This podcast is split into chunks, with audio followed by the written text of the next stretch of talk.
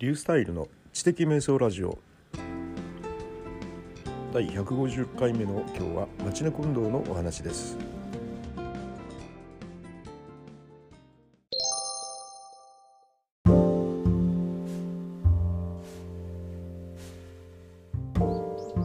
12月の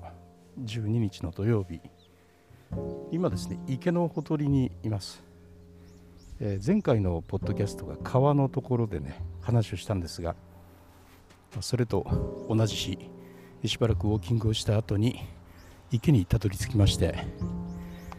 今綺麗に鳥のねさえずりが聞こえてるんですがこの池ですね、ま、真ん中にあの中島があってその中島にこんもりとね木が植わってるんですけど、まあ、そういうところにたくさん今鳥が飛んできてまして池はあのカモがいっぱいいますね。それからカイツブリですか。そんなのもいっぱいいまして。結構あのいいなと。いう感じですね。羽ばたいたりとかしてますね。で今ここでね、えー、じっと立って喋ってるとカイツブリがねこっちの方に向かってずっと来てますね。なんか餌かなんかくれるかなと思ってるんでしょうね。でこうしてるとしばらくしてると今度カモがねこうやってきたり。そんなこんなしているうちに鳩がバタバタバタと来たりとかね。し始めるんですが、まあ、そういう風景を見て思い出すのがあの猫ですね。でこういうところに決まって猫が忍んでますね、えー、忍ん忍 なんか忍んでるんじゃなくて何て言うんですかね。猫が潜伏してますよね、えー、そしてじっと見たらはっとこちらに気づいてしまったみたいな顔してるんですが、まあ、なんか狙ってるんでしょうね。カモとか鳥とか。で時々ですね鳩とかそういうのが来てた時にねあの餌をねだるんですけどまあやらないんですけどね。でも時々やってる人いますよね。えー、ななんかねやっぱそれを風にすることが自分の使命と思っていらっしゃるみたいで、えー、まあ、そのことによってねいろんな害があるんですけれども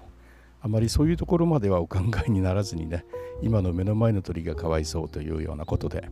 やって結局それで困るんですよね。困るのはその動物たちが野生の動物がだんだんね自分で物を取れなくなるというようなことに、ね、なっていくという、まあ、そういうことまで考えずにね今ご飯あげたいとか喜んでる姿見たいとかいうことでねこうあげられるんですけど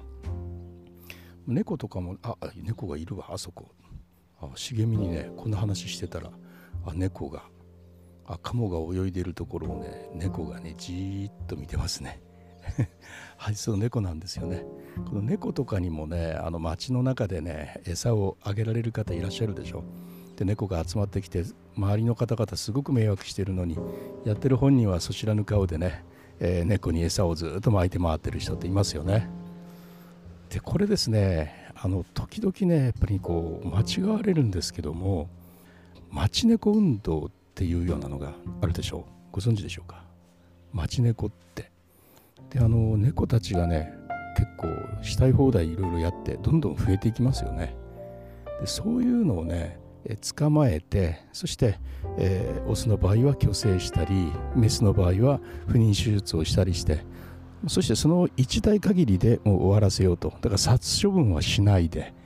ね、手術捕まえて手術だけしてまた戻そうという。そのためにね、えー、町で対策をするのをね町猫運動っていうんですよね。でその町猫運動は実際どんなことする？お猫が忍び寄っていってる。カモに忍び寄っていってるぞ。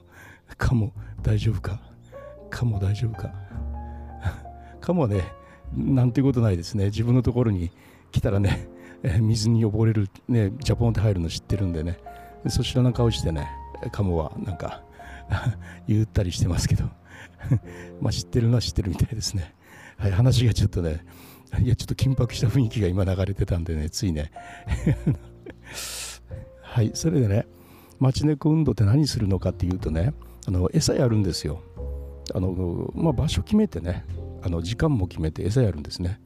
でそして、えー、猫たちにここで餌を食べなさいというしつけを習慣化をするわけです。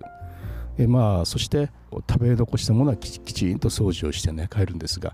まあ、一見ですね野良猫をお世話しているように見えるんですよね。ですからねよく間違われてねあなたたちがそうやって猫をね、えー、町猫とか言ってみんなでやるから猫が増えるんだと、ねえー、町猫運動っていうのはなんで自分たちの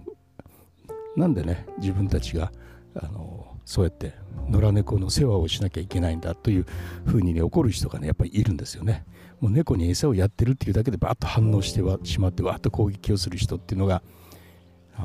いるんですよね。何かすぐ反応して攻撃する人って 結構日本いますけど、まあ、そのね猫にもいるんですね。で実際それねよく間違われているわけでさっきのように、まあ、一代限りで終わらせるために捕獲するためにその場所をちゃんと覚えさせてそして集まらせて捕獲しやすくするための運動なんですよ。そういうようなことがねちゃんと知ってるとねただ餌をやってる人とそれとも町猫運動という形で、えー、ちゃんとね、えー、猫の世話をしている人とそういう人とのね見極めがあのつくようになるといいんですよね。で実際にですねあの街の中とかで町猫運動をしている方に話を聞いたんですがあのやっぱりある通報みたいなのがあってねどこどこで朝早くね猫に餌をやってる人がいるってやっぱ反応した人がいてねなんとかしてくれみたいな形で。それで見に行ったんだそうですね。そうするとね確かに餌をやられていたと。ところが話を聞くとですねその方は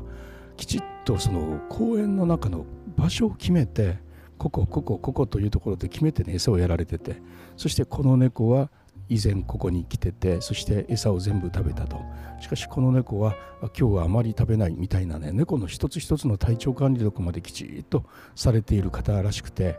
それで、えー、食べ終わった後もちゃんと掃除をされて帰られている方だったんですね。いわゆる町猫としてのあの運動を自分なりにされていた方だったわけです。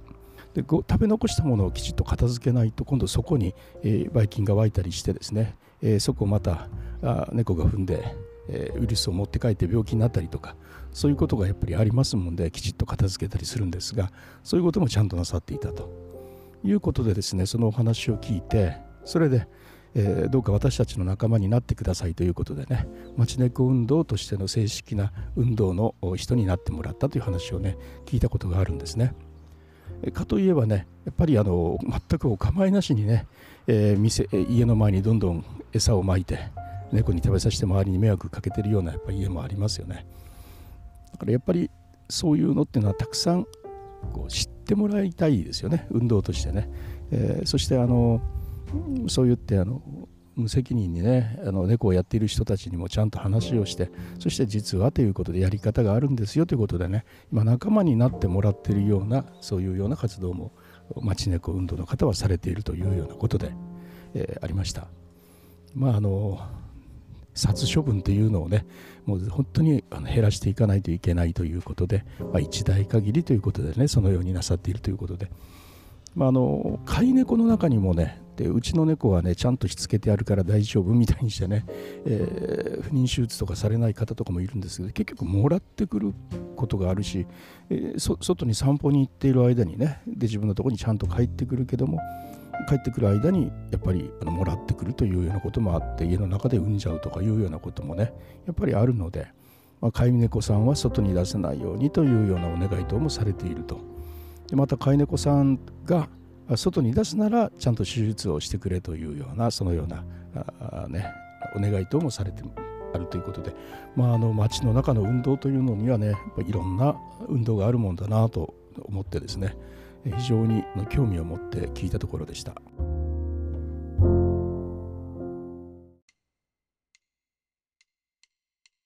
はい、いかがだったでしょうか。今ね、池のほとりで猫を見ながらずっと喋ったところですが、あの猫ね、まだ何にも成果がないですね。えー、鳥たちも慣れたもんで、猫が近づこうがどうしようが、あのあくびしながらね、悠々と池の中を泳いでいます。それではまた、リュースタイルでした。